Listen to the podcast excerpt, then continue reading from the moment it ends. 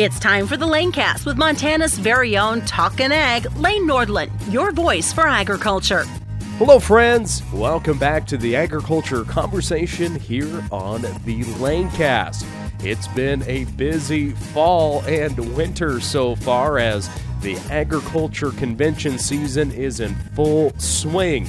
And one of the latest events I attended was in Rapid City, South Dakota at the one hundred first South Dakota Farm Bureau Annual Convention and Trade Show.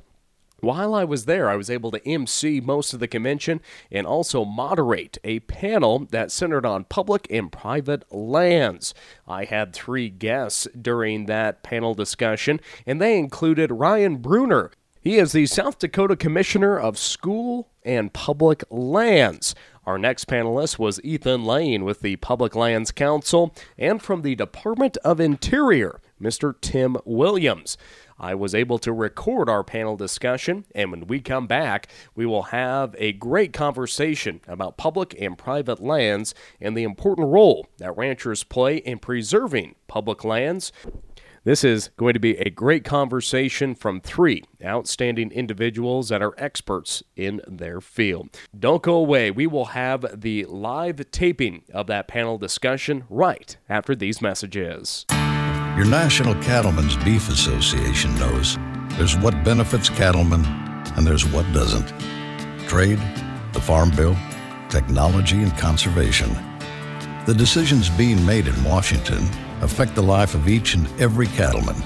When it comes to the issues, there's simply no room for gray area. To us, it's as clear as black and white. Visit join n c b a dot org to learn more.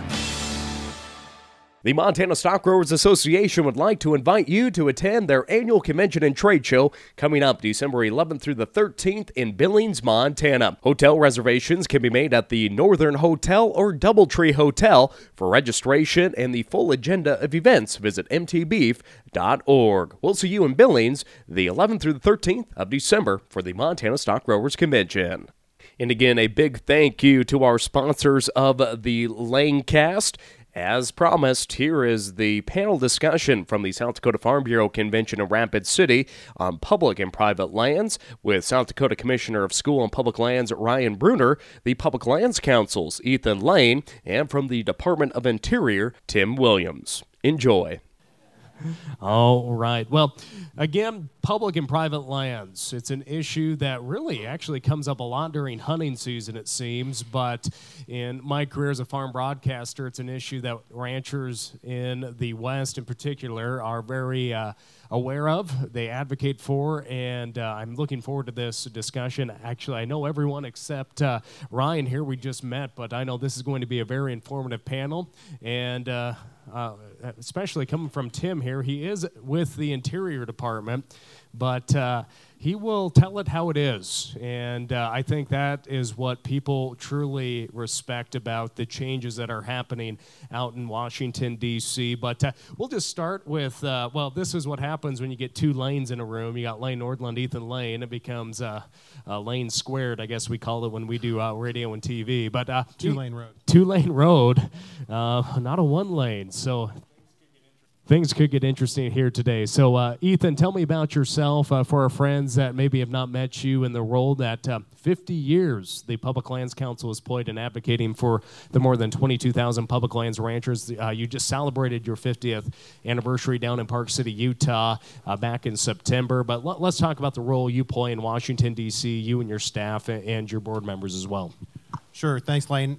So, uh, as Lane mentioned, I... Uh, I my role in Washington is is sort of a, a, a dual role. I, I'm the executive director of the Public Lands Council, and for those that don't know what the Public Lands Council is, um, it is it is truly uh, the only organization that really focuses specifically on federal grazing permit issues. So our board is made up of state affiliates from around the West, all of those states that have federal cattle and sheep grazing permits. Uh, as well as the uh, National Cattlemen's Beef Association, the American Sheep Industry Association, and the Association of National Grasslands. Uh, that gives us a really unique ability to aggregate concerns and challenges from producers all over the West that are dealing with federal agencies, that are dealing with the impacts of the Endangered Species Act, uh, that are, that are having these meetings and going through NEPA processes on a continuous basis, and it allows us to really aggregate those concerns and communicate them to Washington, um, sometimes unencumbered by any of the other stuff that we get into or get to fight about there in Washington. Uh, we are really lucky with my staff that uh, we get to focus exclusively on access to grass for ranchers. At the end of the day, that's kind of the standard I hold my staff to is, is this doing something to make it easier for our ranchers to get out on the ground and be where they need to be?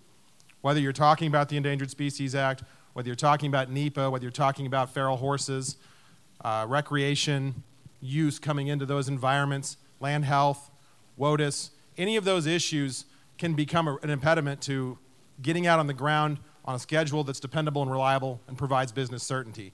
On the other side of my portfolio, I am the Senior Executive Director of Federal Lands for N C B A. In that capacity, I also look after those federal lands issues for the National Cattlemen's Beef Association, but I also oversee Endangered Species Act policy nationwide for N C B A.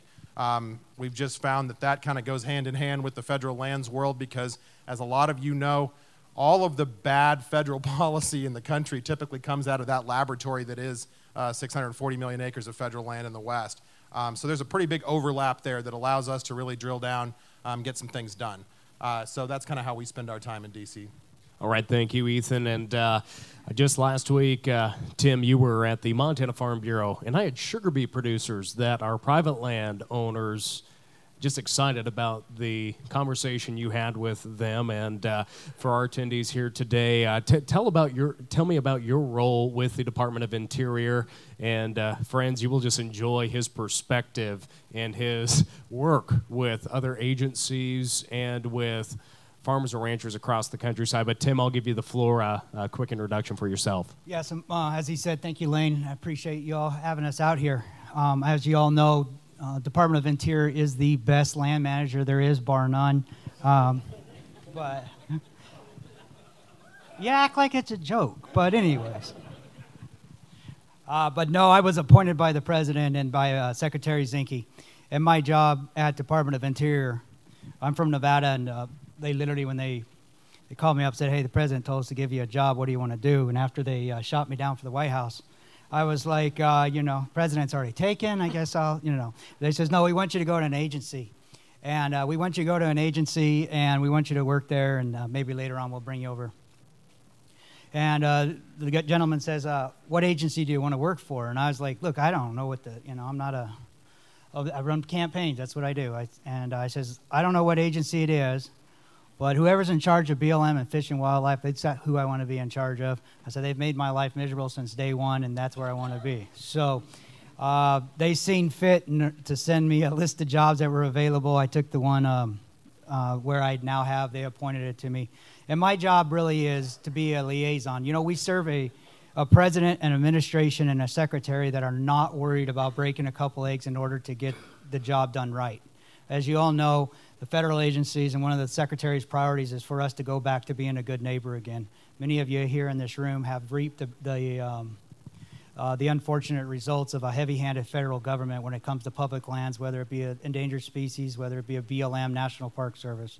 But our job and my job here is to make sure that your voice is heard in D C and that uh, we're paying attention and that you, what happens in the West, the decisions that we make in D C don't affect the West in, a, in an adverse way. So thank you. And of course, when we come to our local and state levels, those public lands are, are also very important to the economic success of our local communities uh, on, on so many levels, including agriculture. So joining us, of course, is Ryan Brunner, the South Dakota Commissioner of School and Public Lands. Most of the people probably here know you, but maybe they don't. Uh, we, we have a lot of maybe row crop guys, maybe uh, that really don't understand the importance of public lands, because that's one thing I have noticed as a farm broadcaster. A lot of producers from the Midwest and further east don't understand the importance of public lands in agriculture, and I think that's great why we're having this panel here today, but uh, I don't want to take up all your time here on my soapbox, but Ryan, uh, share a little more about yourself. Do I get that time added back on then? Well, I'll ask the speaker and then we'll, you know. Sounds good. Well, thank you for having me. Uh, as I said, my name is Ryan Brunner. I'm your Commissioner of School and Public Lands for the state. Uh, yeah, about ninety-eight percent of our land is rangeland. We do have a little bit of crop ground in the state of South Dakota, uh, but we have the Section sixteens and thirty-sixes that we got in eighteen eighty-nine at statehood. Uh, we got them from the federal government, uh, gave them to the state of South Dakota and a lot of other western states uh, to help fund education. And so our, our mission is a, a little more focused in that our job is to lease those lands at public auction to generate money for education in South Dakota. Uh, however, because our lands are leased at public auction, uh, five-year lease with a five-year option, we get more changeover than a permittee system or a preferential permittee system. So we end up with a little bit of similar issues with, with federal lands, uh, but we also have some other issues that are unique to state lands because they are leased at public auction. Uh, they do change hands or can change hands from time to time, uh, but they are a lot of times checkerboarded with private lands for sure, and checkerboarded with federal lands. And so we end up uh, working with the federal government, either the B L M or the National Grasslands or the Forest Service in a variety of different ways uh, because their land management decisions can impact uh, the management or impacts on our, our state school lands.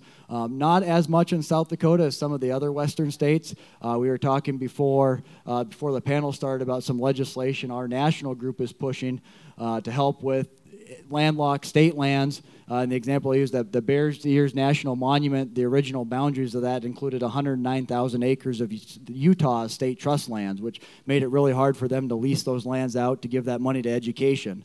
Uh, we don't have some of those issues in South Dakota. We traded out our sections in the Black Hills National Forest in the early nineteen hundreds uh, and some other stuff in the Badlands. The one almost wilderness area that was proposed, we had three sections in, but that was never adopted. Scott Edoff is well aware of that. He kind of helped get some of that stopped back in the uh, early to two thousands. And so uh, some of that doesn't apply to us as some of our other western states, but we do still run into some of those same issues. Uh, working with private individuals, federal uh, permittees, you know, they always say when we're talking about public and private lands, they always say good fences make good neighbors. Uh, a lot of times when you've got public and private lands interlocked, we don't have any fences, uh, which means we have to work extra hard to be good neighbors because we're, we've got a lot of land fenced in with private land, uh, running with pastures, running with access to water uh, in a lot of situations. You know, there's only uh, so much water in some of these western pastures or dams or rivers, and so you've got to have pastures fenced together, or the water might be on a B L M or Forest Service piece or on a state piece or on private ground, and so we have to work together to make sure we've got uh, good good grazing management and access to things like fences and water uh, so that we can all work together across the, across these uh, western South Dakota. Uh, a little bit of the land we have is in eastern South Dakota. And the, the place I grew up on, we were on the irrigation district, so we had rangeland, farmland, and a feedlot. So I claim experience with all three of those, uh, depending on what I need to uh, claim experience for, for political purposes. But uh, Claim, claim all three of those, and I, I have been in the state land com office for six years now as the deputy commissioner with Jared Johnson was commissioner, and then Vern Larson for two years, was been commissioner for four, and I was just reelected a couple weeks ago, as Larry said, to another four-year term, and so I uh, look forward to working with a lot of the folks here in this room for another four years. Well, as you can tell, we have a rock star panel here for you today in Rapid City, and uh, you know, we might just have to go till dinner time, maybe. Uh, no, you guys don't want to do that? As long as we get score updates on the football game. Well, yeah, we, we could do that. I mean, I got the M S U score for, you know, Montana, but uh, we can do that S D S U score as well. But, uh, and it's actually fifteen to twenty-two. The Cats are uh, making up their deficit, uh, j just so you know. But, uh, Ethan, I'm going to uh, start uh, down on your end. There's a lot going on, especially with the transition back in twenty sixteen. Ethan and I were actually together in a hospitality suite down in Kansas City, Missouri, watching the election results pull in for the twenty sixteen presidential election. And what we have seen in those past two years, it's amazing the difference that a voice uh, or someone that understands the importance of rural America has really done for ranchers and farmers, and especially public lands producers. But we got endangered species, we've had sage-grouse, we have recreation, and of course, public lands are for multi-use. I'll give you the floor. What, what are some of those important things that you are advocating on this week? Well, you know, it's funny, you think back to that, that election night in twenty sixteen, and, and I think probably you intentionally didn't mention that Chase Adams was the third person in that room. Well, that yeah. But, you know, it, it was funny because, I mean, it was like three o'clock in the morning by the time it hit all three of us that, wow, this is real. And within minutes, everybody was talking about the opportunities that were then going to be available with a with an administration coming in that uh, would look at these issues, maybe the way our voters look at these issues and our members look at these issues. So within a few weeks of, of the election and, and during the transition, we convened all of our affiliates, uh, A S I, N C B A, uh, uh, grasslands, states, everyone who wanted to and had the ability to send a delegate or come. We put a meeting together in Denver at our N C B A headquarters, and we put we basically assembled over the course of two days a transition document for the administration. What we did was go through everything on our list to make sure that what we were presenting to the administration was sort of an orderly list of what we need them to focus on, knowing full well that they were going to be drinking from a fire hose on day one. So the way we approached that was triage, first of all. Coming out of eight years of the Obama administration, we had some really bad policy that needed to be cleaned up. And then once we get some relief there, what I like to call big game hunting, on some of those key statutes and regulations that really dictate how federal lands are managed. So that's the Endangered Species Act, that's NEPA, and that's grazing regs. So in our first year, we spent most of our time on those reg relief issues. We had uh, one of these only successful applications of the Congressional Review Act to repeal the B L M Planning two point oh rule. Um, uh, we led the charge on that, Uh, along with Farm Bureau and others, and got something done that I think a lot of people didn't think we'd be able to do, um, which is get that to the president's desk ahead of some other things that were being pushed by far more well-funded industries. Um, we got two million acres of monuments uh, shrunk in Utah. Um, that's something that uh, to this day there are a lot of environmentalists with their hair on fire about, but the reality is that's a function of the secretary and the president listening to folks on the ground, which is kind of our drumbeat going in. We have sage-grouse plans coming back out to change the twenty fifteen plans, and now we're looking at E S A rulemakings that are going to roll back some of the critical habitat guideline changes that we saw during the Obama administration. So we, we saw a really healthy list of those items check off in the first year.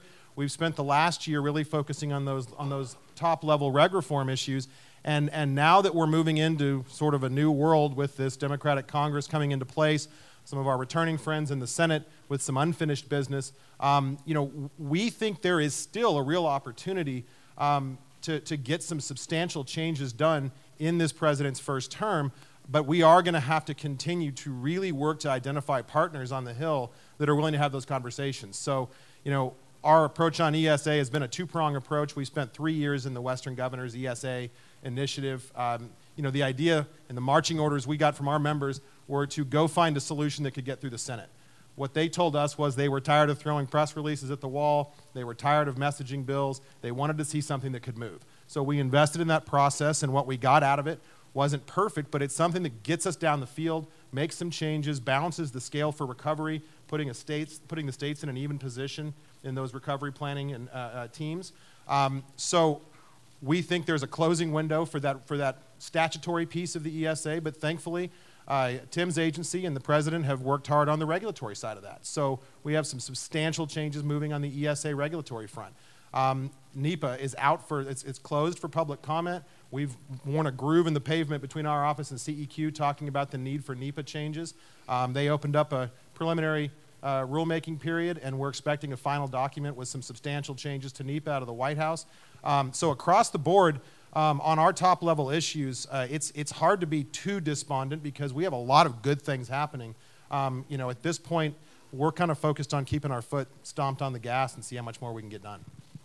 Well, and uh, when we come back, we're just going to continue to move down there. There's just been so much uh, benefit to farmers and ranchers, and I, I'm just going to keep repeating that. But uh, again, we, we discussed with Tim, it's a breath of fresh air for so many in rural America to have common sense in our bureaus, in our agencies, in our departments. And uh, Tim, uh, Uh, there's so many issues that you can talk about, but w what is one thing? W uh, wild horses, you always have some good info there. I, I, there's wild horses in the West. I don't know if you knew that, but uh, Tim, from your perspective as an employee of the Department of Interior, why is it your mission to come and have this common sense approach to dealing with folks out on the gra ground and also maybe having to educate those in offices out in the Beltway and uh, elsewhere? Well, I think it's, you know, the common sense, it, you all know this, common sense and the government just don't go hand in hand. It doesn't, you know, it doesn't matter if it's the federal government or not. But when you talk about educating people, uh, Washington, D C is out east. And pretty much everything that we manage, not a lot, but as far as if you want to talk B L M, B L M's out west. And I give you a perfect example of that. A couple weeks after I started, one of the uh, guys that started with me is from Florida, and he just comes marching in my office and starts getting all over my case because I hate wild horses. And he starts talking to me about how they're, you know, whatever, you know, you know the stuff. And I was like, uh, he's like, why do you keep wanting, you know, because I said some pretty dastardly things on how to fix this problem. And um, so I looked at him, and this is probably the, one of the few times I ever told him to get a briefing from B L M. And uh, I says, go down there and get a briefing. And he comes back up, and he goes, man, those things are bad. I was like, yeah, they are. I says, you know, they're, they're, they destroy the landscape. Here we are, we're fighting over the sage-grouse, and the wild horses are doing more to, you know, to, to affect the, the uh, sage-grouse habitat. And that's what you have. You have people that are making decisions in D C that have no clue of what's going on here in the West. And it would think, you would think, that the common sense would be, hey, people that are making decisions for the West should live out West. Or not even that, maybe they're from the West, or maybe they, you know, something, you know, you would think that would be common sense, but it doesn't work like that up there. When people make decisions on wild horses, sage-grouse, when they make decisions on the E S A, they never get to see the effects of what the decision happens down here on the ground. When they revoke a grazing permit, do they ever have accountability? Do they ever get to see the results or the, the, the impact of what that does to the community? What about when they refuse to allow out oil and gas permits at part of FLIPMA? You know, that's multiple use. That's part of what this public land's for. That generates revenue for the United States government. But they don't have it. There's no accountability. And so that's one of our, you know, our job coming in is to put the accountability back and to make sure that the local voice is heard back in D C. Now, Ryan, coming back to more of that state level, what are some of those key issues that you've been working on in your position, really trying to, you know, work with private and uh, public users of land, and also maybe with some of those recreationalists as well, and making sure that it is multi-use and people know what multi-use is? Well, we've, we've got a little bit of a unique situation because we do we do allow public hunting on, on our state school lands, but they're considered secondary to the grazing. And so we don't have to follow the multiple use designation like the federal government does. Um, we allow year-round grazing. We don't have to uh, follow some of the same rules and regulations. So we have a lot more flexibility at the state and local level to, to do some of those things, uh, to work with ranchers on, on access or on different things like that.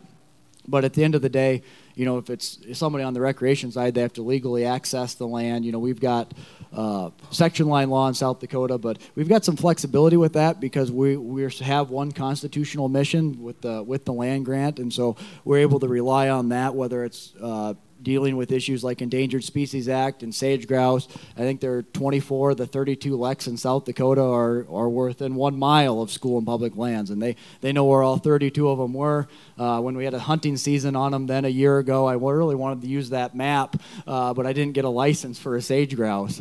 Um, But, you know, we're able to, to use use some of those things, working with the federal government. Really uh, a big issue for us as, as not just in South Dakota, but as Western States Land Commissioners, uh, we're the second largest landowner amongst all the other Western States Land Commissioners after the federal government and the B L M. Uh, a big issue that we've been pushing along with Why does Western... he keep pointing at me every time yeah, you say I know, federal uh, government? Because B L M, I got Tim right here. Uh, is is the idea of, of it really it's, the term cooperative federalism gets used, but really it's about state sovereignty when it comes to whether it's Endangered Species Act or any one of these federal issues. Uh, Western governors, Western States Land Commissioners, really a, a real bipartisan effort. You know, Public Lands Council's been helpful with that too. The idea that the, the folks, as they said, on the ground locally or at the state level, you know, having having more of a role in some of these management decisions or in some of these policy decisions. Uh, we think not just here in South Dakota, but in a lot of Western states that would be helpful. Uh, won't won't solve all the issues and definitely won't solve them overnight. But the idea that when some of these decisions are being made, that the state has more input either through the land office or through the Department of Ag or through other uh, avenues, uh, something that I, I think is important. You know, especially here in South Dakota. You know, I, I have my cell phone number on my business card, so I'm pretty easy to get a hold of if anybody has an issue, even on a night or on a weekend, uh, relating to an issue where it's getting a hold of somebody on a federal issue can be a lot more difficult. And so the idea that, you know, states would have more of an involvement. Uh, Speaker Ryan had a had a hearing yesterday where Western governors testified on that same idea on state sovereignty. And so trying to get that worked in so that there's consideration when it on those federal decisions on the impact on state trust lands or impacts on states um, as part of that federal rulemaking process, I think is, you know, the, that window's pretty narrow for us uh, right now as far as legislatively, but working with the, the current federal administration's been very open to that. Uh, Tim was at our Land Commissioners Conference for four days last summer, whereas before we had hard a hard time getting somebody from the, the federal government even to attend a meeting, and we had lots of time with Tim to be able to talk through some of those issues. And I know a couple of states and, and even Western governors, when he was here in June, a couple of South Dakota issues were able to get solved a lot quicker than they than that had been dragging on for a couple of years. And so there's lots of lots of different issues. I think a lot of it comes down to a big push is for more state involvement, because uh, that gives our local citizens either here or in other Western states more of a chance to be close to the people who are impacted. And Tim, what did you want to add on that? Yeah, I think that state sovereignty is such a big issue because it goes right back to the people that are better on the ground, and also with the endangered species, the, the state is actually in charge of the animals or whatever species until they go, you know, go into the E S A, and then the federal government sticks in. But this, these are, this is once again where you see this administration looking at federalism and trying to give the power back to the states. Um, if you take, for example, the sage-grouse plans that we're working on right now, which I hope to be done by the end of the month, The, we went out to each individual state and we asked each individual state, what do you want done with your sage-grouse plan? Now, if you remember, in the, if, many, if any of you were involved in the previous administration, when they went out there, they got the opinion from the governors and they got the opinion for local input, and they went back to D C And guess what? The, what came out of D C was not what any state uh, asked for. Every single state except one has asked for plan amendments. That includes Oregon and includes Washington. Every single state did not believe that their voice was heard. They believed their voice was heard, and it was ignored once it hit D C. This, we have reached out to every single state, like I said. We've been working with the governor's office in order to come up with a plan to say, because every state's unique. You can't use a one-size-fits-all. What happened, what happens here in South Dakota is not going to work the same in Nevada. So with that, we just put out to the governors a couple weeks ago a letter asking for their input with Fish and Wildlife to tell us how we can work with them better and how we can uh, reestablish the state dominance when it deals with species. It's like we have an auction going on up here. Tim did, and then Ethan's like, yeah, buying some heifers here today. But, uh, Ethan, uh, what do you have to add on that from the P L C standpoint? Well, I think this is an important point because it really is, I mean, it's something that's sort of a leap of faith for the department to come in, and it's a leap of faith for stakeholders to encourage that. Because we can talk about the need to look to the states when we're in an Obama administration that's making really bad decisions, right? I mean, we're gonna we're gonna we're gonna we're gonna get a better decision out of the state, and we know that. Now that we're in a, a friendly administration, all of a sudden California, Oregon, some states that maybe don't see the world the same way uh, uh, over on the coast as their constituents in the interior parts of their states do. I mean, those are gonna those are gonna result in some decisions that may actually be worse than what we see at the federal level, but what we've seen time and again is even our affiliates in those states have, have continued to lean into that concept, because if you get close enough to the ground, even in a state that may have a disadvantageous uh, uh, state government, you're still going to get a better decision most of the time. And and so, I mean, it's it's been interesting to watch play out, because uh, them going to the states, I mean, that's exactly what we asked them to do on the sage-grouse plans, ask the states what they want, and that means Idaho's sage-grouse plan changes are going to look a lot better than Oregon's are. Um, and, and, you know, that's that's sort of the, the good and the bad of doing that. But on the whole, boy, it's a, a whole lot healthier system watching play out now than what we saw before. Now, also, recreation is a big part of those public lands. And uh, not too long ago, uh, at the fiftieth uh, Public Lands Council meeting down in Park City, Utah, I was able to attend that, and we went on a range tour. And we went, uh, was it, uh, would it be north or west of uh, Park City there? Sure. Yeah, sure. I'm just going with the direction. I don't, I don't know which way the sun came up that day. But going on these... I think we made a circle. Actually. We made a, we made a circle. Uh, but so going on these tours with these allottees, of course, there was wildfires going on around that region as well. And we go on these trails, and hundreds of people, most likely most likely from Salt Lake, were out there. They had two-wheelers, they had four-wheelers, they had their campers, and it was just dust.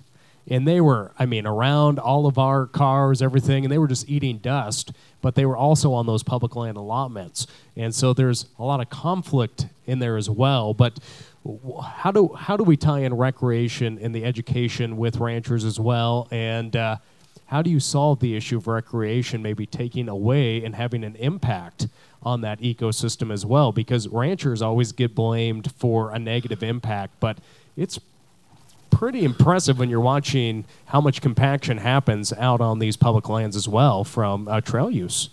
It's it's huge, and that, that day was, I mean, I'm out there a lot, as I know you are as well, and, and Tim, I think, as well. It, it was astonishing to see how many off-highway vehicles and recreational users. It was a traffic jam out in the middle of nowhere. And I think we're seeing that more and more. We hear over and over again about the popularity of public lands and the surging use of public lands. And I made this this this you know comment the other day. If anybody remembers those old commercials uh, with the litter on the highway, and then the, the Indian guy standing there and he has a tear kind of going down his cheek. I mean, I feel like that's sort of the position ranchers are starting to find ourselves in as an industry, when you're putting a lot of your time and money and effort into maintaining something that is actually not yours, but that you have a preference right to graze. And these people come in from outside, and they, they have a right to use it as well, but they don't respect it in the same way that maybe you did, or, or, or you know, your family has for hundreds of years before that. Um, I've had multiple state directors of federal agencies come to me in the last month or so um, voicing elevated concerns about this issue, knowing that you know it, it really is sort of a, a challenge to battle what is surging public opinion that, boy, more is going to be better, and, and getting as many people out there to see what value we have in our public lands is a great thing, and it is. And I think it's important to make sure we, we continue to, to, to say that, but at the same time, you know, for permittees, twenty-two thousand permittees that live and die by land health standards and constant monitoring and evaluations, and, and whether or not those, those uh, their, their lands are in, in healthy enough condition can dominate whether or not they turn out. Um, for someone to kind of pull off the road and unload their four-wheelers and make some new trails and, and tear through some country. Spread some weeds. Spread some weeds. I mean, and, and, and not be required to even be aware of what that impact is. Um, that's a real imbalance that I think we need to start talking more about. Now, how we solve that, I don't, I mean, I think we're still working through that, but it's, it's getting to the point where we just flat can't ignore it anymore. Because ranchers aren't against access to public lands for hunting. I'm not. I, I harvest a lot of deer and big deer on public lands. But it sure is an issue, especially as a sportsman, when I'm out there and there's people running around on trails that aren't even trails. But uh, from the interior side of things, Tim, I know that, I mean, I, you probably have the golden ticket to Willy Wonka's Chocolate Factory on this one, right? Uh, no comment. We all want everybody to enjoy the public lands, and that's where I'll leave it. No, this this this is a this is something that is serious, and it, I, I don't really have an answer for you, but I'll tell you what we are looking at going forward. Number one, we understand that that the uh, rancher and the grazer, the people that have been on our public land, have been there for generations, and uh, something else the other side doesn't understand is that uh, for the most part, those communities take a better care of the land than we do. Not for the most part. I would say ninety-nine point nine percent take better care of the land, and to hold them to the same to a standard such as range health and other things, when we can let just go out and let some uh, rec, you know recreation people go out there and they'll tear up the land, and then the ranchers um, you know grazing might be taken away because of the simple fact that the land can't handle it, and it's not his fault. So we don't have an answer on that yet, um, but I'll tell you what we're doing is we, we actually have a recreation advisory board that we put together that is for the secretary, that will go and advise the secretary on this. And obviously we have a lot of uh, sportsman groups and stuff on that. But we've also extended an invitation to uh, P L C and the sheep industry and to a couple different industries that represent you to come sit on that board to make sure whatever decisions are made aren't in, and negatively impacting you. As well as we've invited them to the, the subject everybody likes, uh, migration corridors. Um, they're going to be sitting on that committee too. We're not at the phase right now where we're making decisions. We're just trying to gather the information and uh, see what's you know what's what is the best possible way of doing this with uh, and doing it right. And but we got to. I think everybody agrees. Uh, the people that are on the land for generations have been doing a pretty good job of it. It's, it's us that's the problem. This is an interesting issue, too, because there's a real tie-in to the election that we just saw last week. If you look at the statistics that came out of that election, we've got, what, thirty-six races uh, where you saw a seat flip. Uh, there are a few that are still outstanding and waiting to be decided, but if you drill down into those results, something like seventy-three percent of the districts that flipped from a Republican seat to a Democratic seat contained a Whole Foods market. If you look at the seats that were held, something like thirty-something percent, low thirties, uh, and I'm sorry I don't have the exact figures, it's on my PowerPoint, but um, contain a Whole Foods market. So if, it, and there's nothing wrong with Whole Foods, a lot of our members sell to Whole Foods, and I mean it's great, and I mean it's the best butcher shop near my house inside the Beltway, but if you have a Whole Foods market in your district, you probably live in the suburbs. That means that your interaction with public lands is, is traveling out to them. Those are the people that shop at Whole Foods, buy four-wheelers uh, in, in a four-pack, not to use on their farm or ranch, but to go out and recreate with on the weekends. And they're also the people that write checks to the Sierra Club because they don't really understand what they're reacting to and interacting with when they get out on those public lands. So this is the urban-rural divide that we talk about playing out in real time um, in, in, in this issue. Uh, we don't look at it that way because we kind of tend to get down to the micro level, but at the end of the day, I mean, that's the, that's the difference we're seeing um, in, the, in, in the country at the moment is those people that are using some of those resources and interacting in rural environments and the people that live there and, and have to exist day to day uh, when they leave. And the question is, how do we engage those individuals? What, what, what's the Public Lands Council? What's it, do you want to, I mean, I'm going to come back to you, but uh, do you want to comment on, I'll let Ethan comment, then of course we're going to. We're going to come back to Ryan. I'm not going to leave you out on that discussion, but uh, that's the age-old question. How do we make that connection? Well, I, I think that's the challenge we're all trying to uh, uh, trying to address. You know, we spend a lot of time in, in, in any of the any trade association, especially ag trade associations, we spend a lot of time and money trying to figure out how to do two things: reach our own members, and and reach out into the country. And, and, and reach new audiences. How many times have people in this room heard that we need to, in agriculture, tell our own story? Everybody heard that about one hundred thousand times? Who are we telling it to? Because I think a lot of times we make the mistake of telling each other our stories, which is nice, and, and is, it, it can reaffirm some of our opinions.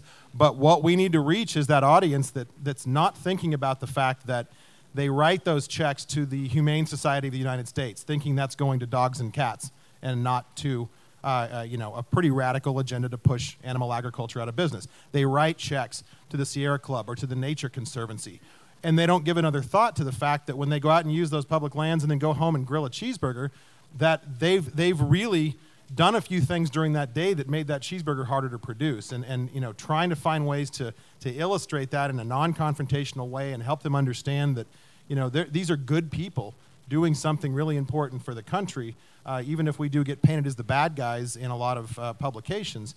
Um, that's something that we fight pretty much constantly. Did you want to talk about the airport here? Uh, well, I, I wasn't going to bring it up, but as long, I mean, Tim and I flew in last night, and, um, you know, I always love flying into Boise, Idaho, because our beef council in Boise does a really good job of just plastering the airport. They had a giant inflatable Hereford and, and you know, huge signs everywhere. The Rapid City airport has a PETA sign. And talk.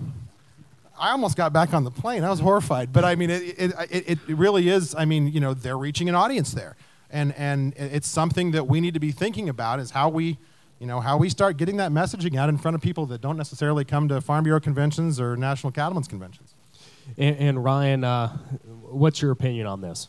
Well, it, to to go back a, a little bit, I think there's there's a there's a, a difference, and and I don't know how we handle it necessarily nationally, but between an interested party and an invested party, and whether it's a public comment period or E S A or recreation or, or oil and gas drilling, there there's always this where we've got people who live out here that are, are invested in the area, are submitting comments on some of these same public rules in the Federal Registry, and you could see uh, hundreds of comments that say the exact same thing coming out of a suburb or a Whole Foods area. I'm going to give you credit for that uh, as a political theorem, the, the Whole Foods political theorem. It's, but it's Dave Wasserman's, not mine. the, this idea that we have these interested parties are submitting comments, whereas out here, actually on the ground, we have invested parties versus interested parties. And I'm I'm going to steal an analogy that I heard about a year ago that it, it's it's like having bacon and eggs for breakfast. Right? The chicken is an interested party. The pig is invested. So when when it comes to some of these federal rulemaking or other, whether it's recreation or other things, we've got invested parties that live out here versus interested parties that are coming out to use it. And it's, it's hard to separate those two, but it's it's something that needs to be taken into consideration, um, and not to go back to state sovereignty, but that's why one of the reasons I push that so heavily is I think that helps maybe a little bit at at the local level. Now, I can't probably can't say that since there's a PETA sign at the Rapid City Airport, but we'll uh, we'll look into that. Yeah, you know, I just I want to touch something on that. We talk about the the monuments. Um, so I was heavily involved with the uh, the comment period and everything on reaching out to, for the monuments. And when you go to Bears Ears, all you hear is uh, all these people that were against us doing anything on Bears Ears. Well, guess what? Every, I would say every single legislature, legislator in Utah that was that represented that area, every single county commissioner, and the tribe that lived on the land, not one of them wanted that monument. And what you have is you had tribes that were hundreds of miles away that wanted to be on the committee to to manage it. You had elected officials that did, weren't even in the state, and you had outside groups that had nothing whatsoever to do with Utah, all fighting to keep a monument that the local people didn't want nothing to do with. And it's the same thing in Nevada with Gold Butte. There's nobody around there that wanted it. What about, um, there's another range in, uh, Basin and Range in Nevada. So when I was setting up the secretary to have the meetings, we'd meet with a pro group, a con group, and then a group that was uh, elected leaders. I couldn't find anybody to support Basin and Range, yet we still took a million, one point six million acres off the table in Nevada. And this goes back to the same thing, that the vo- local voice should have a say-so in what happens with them locally. Ryan, you have something to add on no, that and too? I, uh, that, and it certainly has. There's there's been a, a big change in, in that from, from before when the with you know previous things at the federal level through our national association, we were constantly submitting letters of comments opposed to things. Uh, it's it's been a, a nice change to not have to play defense on so many of those issues. But one one more thing I wanted to add on, on the recreation side of it, a lot of it, especially in South Dakota where we have section line law, where folks with G P S technology now are using section lines or cutting across what was the middle of a pasture because there is a section line there, has to do with where some of these lands are located. And even on state lands, we got section sixteen and thirty-six. It wasn't picked by a road or by geography. It was by geography. And one of the things that has happened at the national level, and it'll, it'll take a little while, I think, to, to maybe filter through, and I was talking to these guys a little bit about it ahead of time, is in March there was a, what was called the Federal Land Transfer Facilitation Act passed unanimously through through Congress, which would allow the B L M to sell small parcel in holdings and with the requirement that they buy land somewhere else. So if you've got an eighty acres or one hundred sixty or these small in holdings in the middle of your ranch, uh, the problem I have with it is it didn't apply to South Dakota. Uh, the definition they used was eleven, eleven states plus Alaska from the nineteen seventy-six uh, FLIPMA versus the nineteen seventy-eight Range Improvements Act. So the, the eleven western states plus Alaska to the west of us have this tool now as a potential use. Uh, our South Dakota B L M doesn't have the ability to sell those in holdings because we weren't included on the legislation. So that's something we may may look to fix, and it, it's something that I've at least been talking to a few folks, even on the state level when it comes to state school lands. Is there a better way to take some of these small pieces that are really integral to somebody's operation and they're inside somebody's ranch, uh, and you have to go three, four miles or use a G P S to get to them, to trade those out or do a, a similar to a ten thirty-one exchange to sell those and buy property somewhere else. And so uh, the federal government has has kind of reauthorized the tool uh, that we'd like to get added to South Dakota at some point. And um, even on the state level, I guess it's something that I'm I'm interested in. It would take some legislation to do, and have just been kind of looking working through some of the ideas as what that would look like. But that that would at least help with some of the access or some of the in-holdings where you've you've got people crossing over to get to some of those federal lands. And, uh, of course, I, I think we really need to dive into some of those issues that we're currently seeing across the West, and that's wildfire as well. And we know that wildfire is one of the number one threats to sage-grouse as well. And uh, th- this comes down to management. And I, Tim was really getting uh, grilled there in Montana last week for the Forest Service's uh, flaws as well. Uh, and we had to explain that, of course, the Forest Service is with the Department of Agriculture.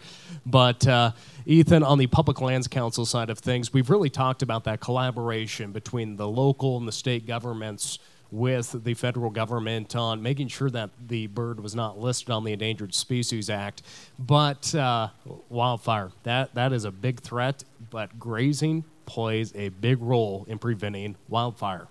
It, it does, and, and this is something we've run campaigns on in the past. We'll do it again. Um, it, it's something we feel really strongly about keeping in the minds of, of legislators on Capitol Hill. Um, we have a publication called the Daily Roundup that goes out to about one thousand Capitol Hill staffers every day, um, and hundreds of other stakeholders. A lot of Department of Interior people read it. I'm sure Tim reads it every day. Um, and during wildfire season, we put the wildfire report in there um, with the stats every day. And, and we do that as a reminder to make sure everybody knows exactly what it is that's happening in the West. And, and um, you know, when we've gotten out on the ground with B L M staff, uh, in particular, Forest Service has, has their, their similar challenges, but the, the anecdote that really sticks in my mind is uh, we were out on an allotment in southern Idaho in the Bruno field office, and you had grass knee-high. Um, it was showing like less than five percent utilization. They'd had something like eighteen hundred head in this pasture for Uh, seven months or eight months, and they were pulling them off that day, and they had five percent utilization. And the B L M staff that was with us said, and this is right here, the finest sage-grouse habitat you will find for two hundred miles in any direction, and then just this wick of dry grass leading right up to it. And I said, well, wouldn't it be helpful to beat back some of these fuel loads so you can maybe have a chance of protecting this? And he said, yeah, it'd be really helpful, but we can't do it. And that, that habitat that we looked at that day is now gone. Um, along with it, you have four hundred ninety thousand acres or so of really good habitat in northern Nevada that I just drove through on the way down to Winnemucca two days ago um, from the Martin Fire and the Sugarloaf Fire. Uh, that habitat, much of it, was in an area that hadn't been grazed in two years. Um, those were a direct result of the implementation of the twenty fifteen sage-grouse plans. And in those plans, they had some bad science that tied grazing to the health of the bird, which we now know, because of a bunch of science coming out of Montana and elsewhere, that in fact you need that grazing in there to manage those fuel loads. And, and where you see responsible grazing, you see sage-grouse. And everybody in South Dakota that has sage-grouse is nodding their head, because if you want to go find sage-grouse, you go find a ranch that's operating, and that's where you're gonna that's where you're gonna find them. So, I mean, I think more and more people are starting to understand this. I think the president is starting to understand this. Um, well, and he just made a statement that is really getting taken out of context yeah. about the fires in California, and just speaking about the mismanagement. He, he did, and and you know, when I woke up this morning, I was looking at the news, and, and we're obviously a couple hours behind the East Coast. But on his way to California this morning, he made a statement about needing to rake up the forest. Now, you know, I mean, the, the man has his moments with words, and, and, and I understand that. But if you listen to what he's saying, as a lobbyist that works on these issues, what I took away from it was, all right, he's getting it. Like, he's starting to understand that we need to manage the fuel loads, and we can manage these catastrophic fires.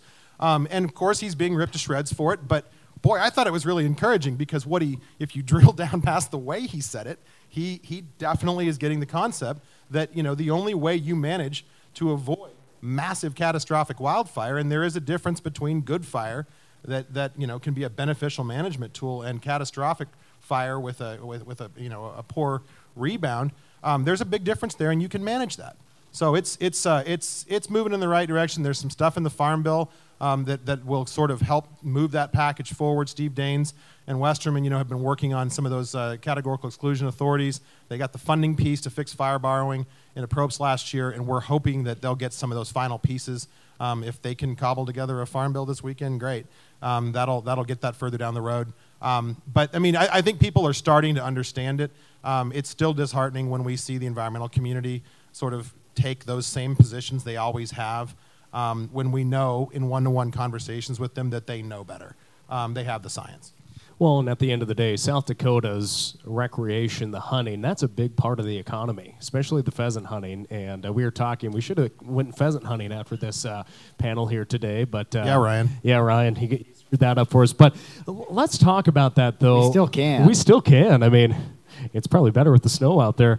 But, uh, Ryan, on the uh, here in the state of South Dakota, you know, we're talking about just management. And how are you maybe working with some of those recreational groups, with hunting, sportsmen's groups, on, you know, sharing the role that ranchers play in grazing, and livestock's beneficial, and that's also beneficial to the wildlife as well?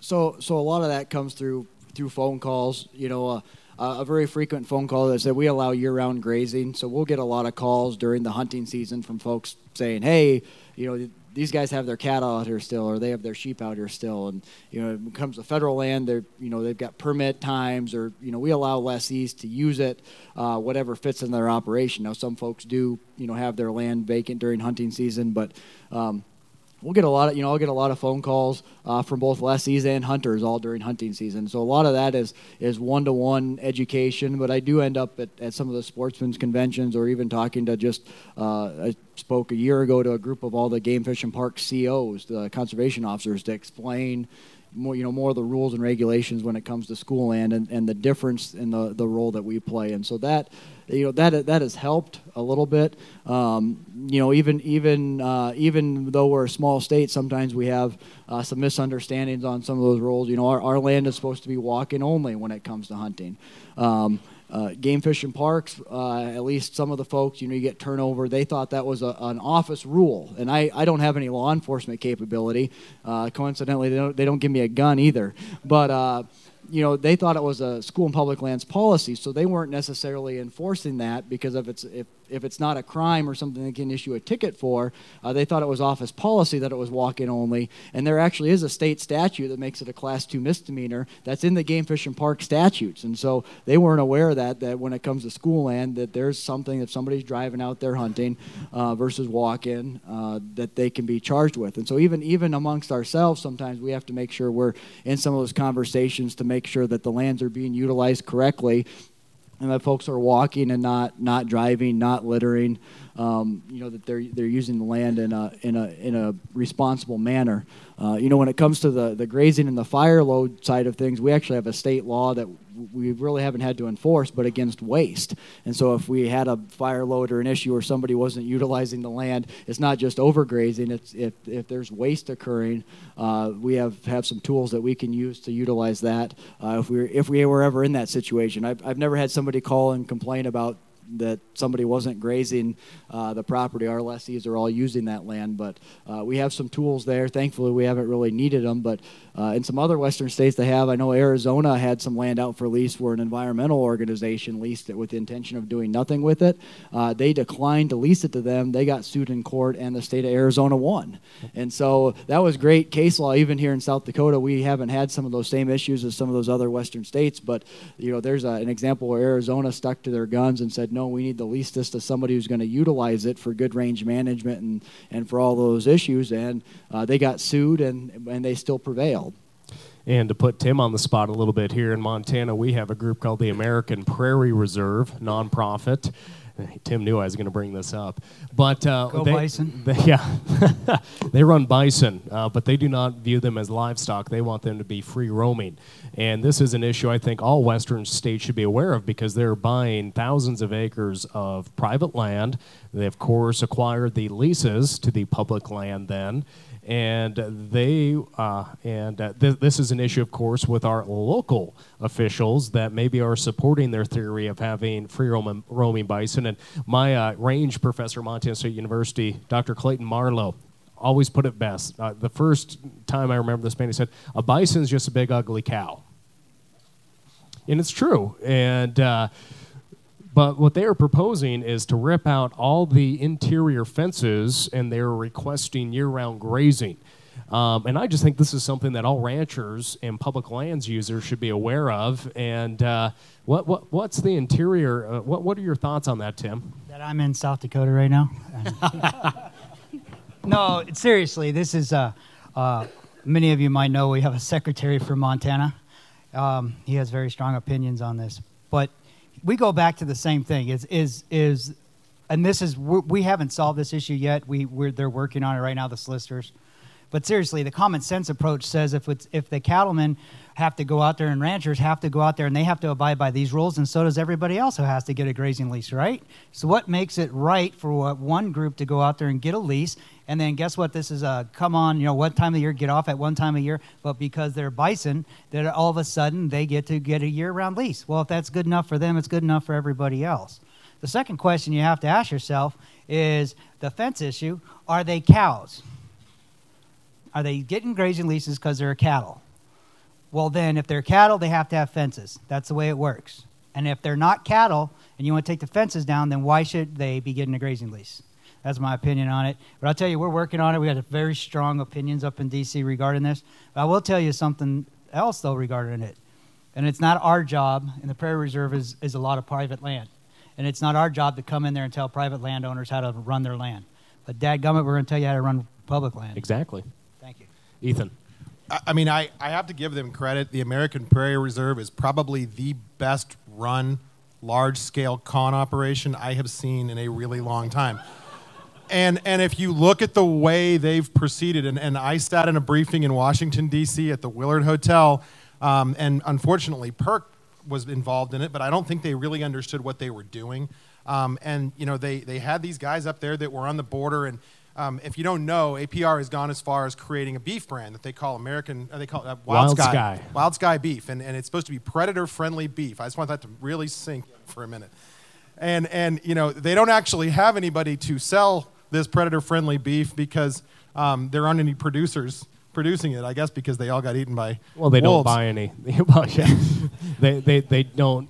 buy beef. They right. just buy beef from a processing plant. But the guys that they had there that had sold out, that were that had been flown to Washington, D C to stay in a five hundred dollars a night hotel room and talk about how wonderful A P R has been, didn't think to not include the fact that what they're really doing is just getting a check from hay for these guys, from these guys. It's New York money coming out to, to Montana to give this impression that, gosh, we're building this, this utopian environment where bison can graze, and all they're really doing is buying hay for these guys to not have to turn out.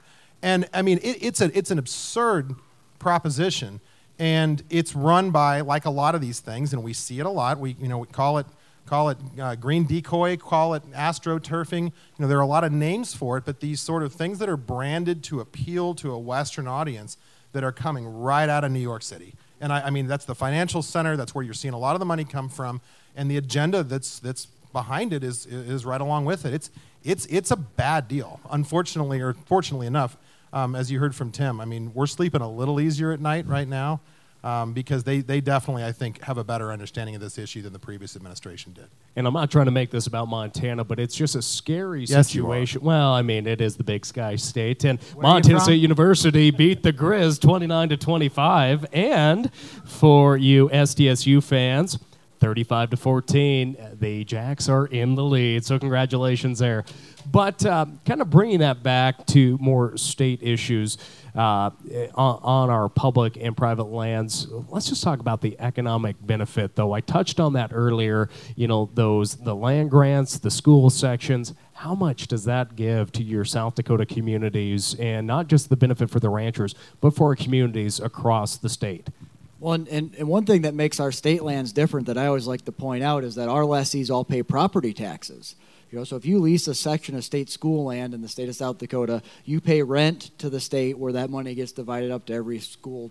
Every school uh, child in the state gets an equal amount. But our lessees, and a lot of our, there's a lot of folks here in the room I know lease school land, also pay property taxes to the local county, local school district.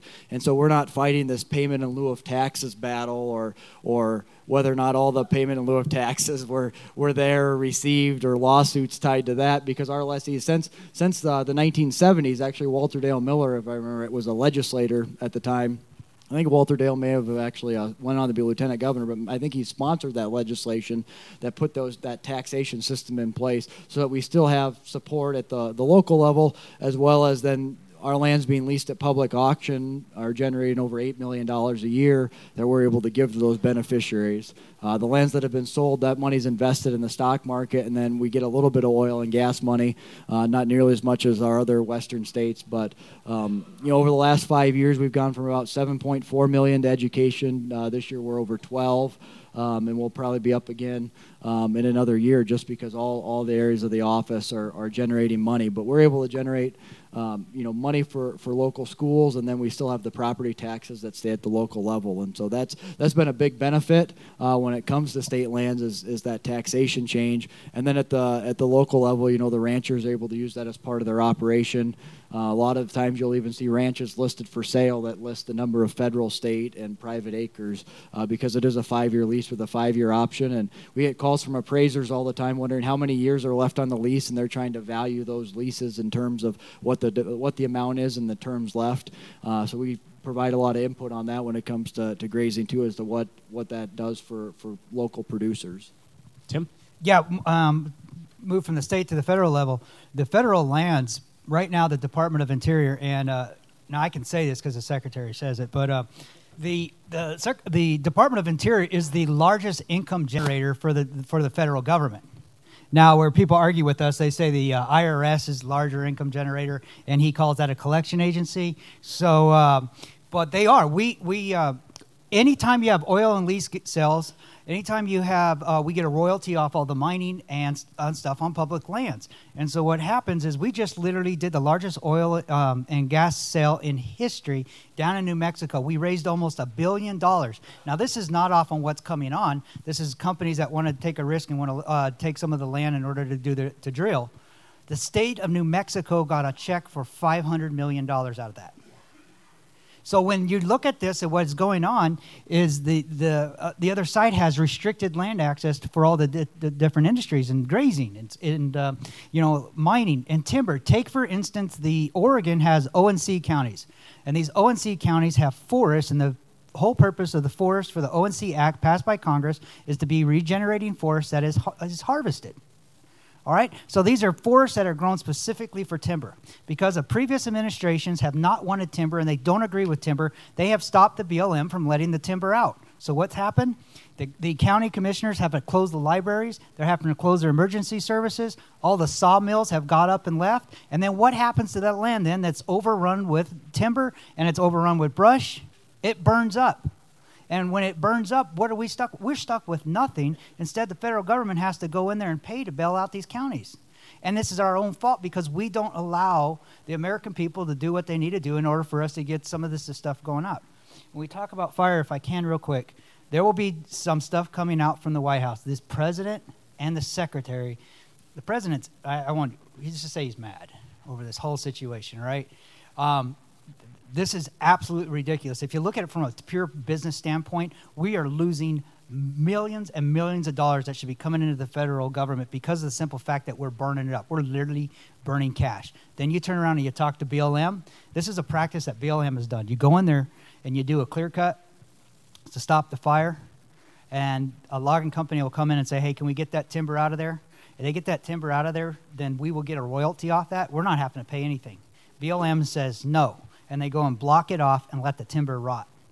This is obviously a major problem. Then you got all these piles of timber that the bulldozers put up there, and those things catch fire, and then we burn the forest all down again. So you can expect something by the end of the year to come out from the White House regarding fire, and you can expect the Department of Interior to turn around and we're going to do our part. And that includes getting cows back out on these land rather than waiting three years. I was at the Soda Mountain fire.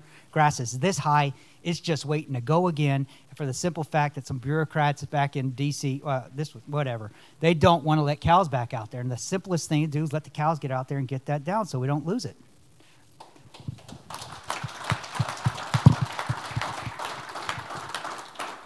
We got about twenty minutes, and uh, I want I want to give you some closing remarks, but I know the audience is going to have some questions. And if we go over that four o'clock limit, we might, I won't get in trouble too much, will I? Oh, I might, I might. But so, uh, Ethan, I uh, when I interviewed Lieutenant Governor, actually now Governor-elect Brad Little of Idaho, he's a past Public Lands Council president and a uh, rancher from over there. The, the, what really struck with me the most in our T V interview was, you know, he, he really stressed the importance of taking advantage of administrations that are good to ranchers, but even working more hard when we have those administrations that don't agree with us.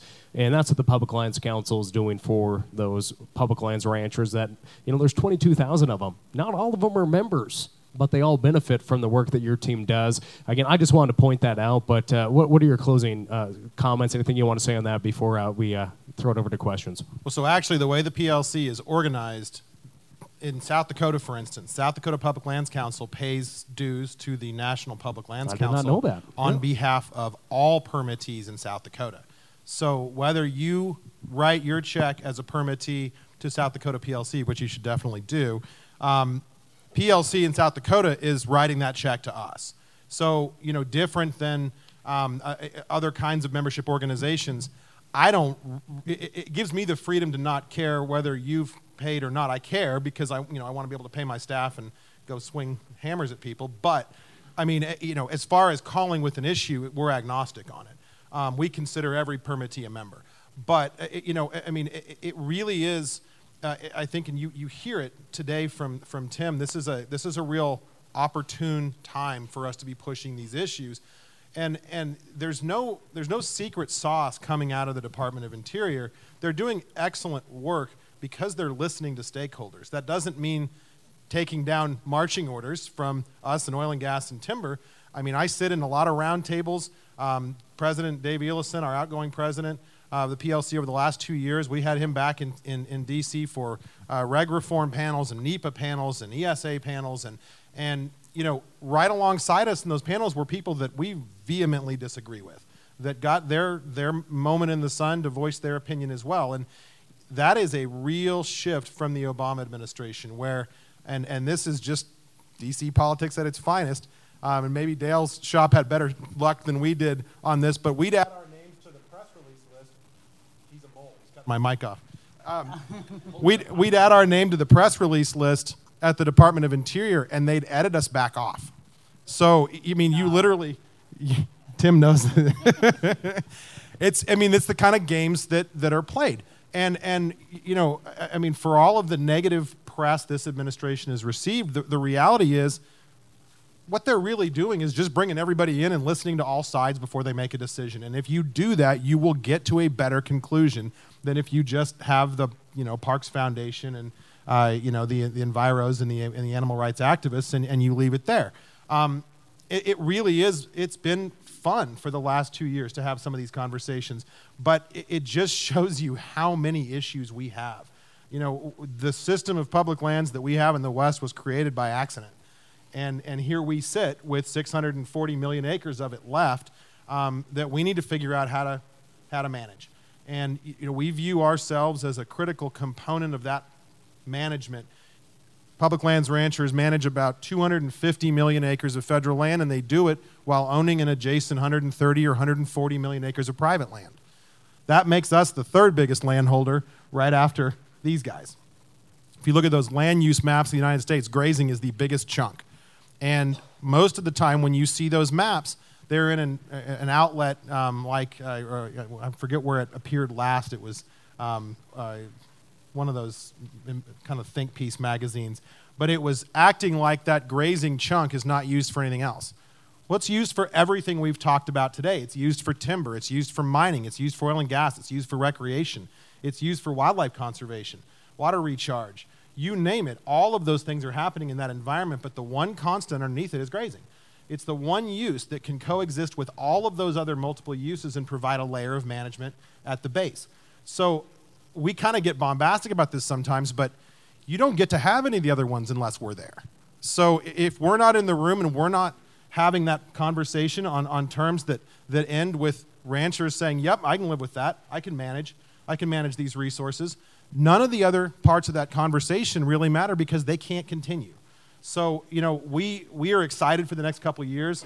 Um, I think if, if, if, if ever for a room full of producers, uh, regardless of what your uh, corner of agriculture might be, if this isn't a testimony of, of why you should vote, I don't know, I don't know what is. But, I mean, it, there, there's, there, there's, a, there's a real reason to show up and make sure that we're putting people in office that are willing to listen to those, to those issues and, and make decisions that are, that are beneficial. Tim said it when he came in, and you're gonna be pissed at me about this later. Um, Tim said it when he came in, he's a campaign guy. He said, I wanna be in charge of the agencies that run B L M and Fish and Wildlife Service.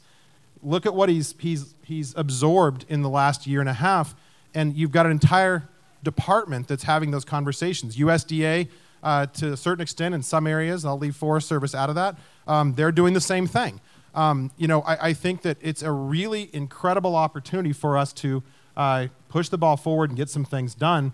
And yeah, that might mean playing defense in the Bernie Sanders administration afterwards, but I think it's worth it. I mean, we've got an opportunity.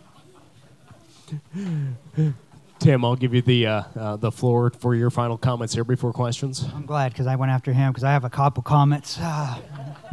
No, but I want to I want to you know talk about one thing, and Ethan's right. This is not they come to us with marching orders. Congress has given the Department of Interior, especially when it comes to public lands, a law that we have to pa- uh, by, uh, abide by, and that's called FLIPMA. And FLIPMA means multiple use. And all we're doing is getting back to what FLIPMA said, and that's multiple use. It doesn't mean we favor the grazing over the oil and gas extraction, over the recreation, or anything like that. What that means is that we get back to a multiple use on the public lands, and we don't just lock the public lands off from the public. I think that's very important. And what else um, Ethan actually said, and that is strike while the iron is hot. You have an administration that is up there that is willing to listen to you.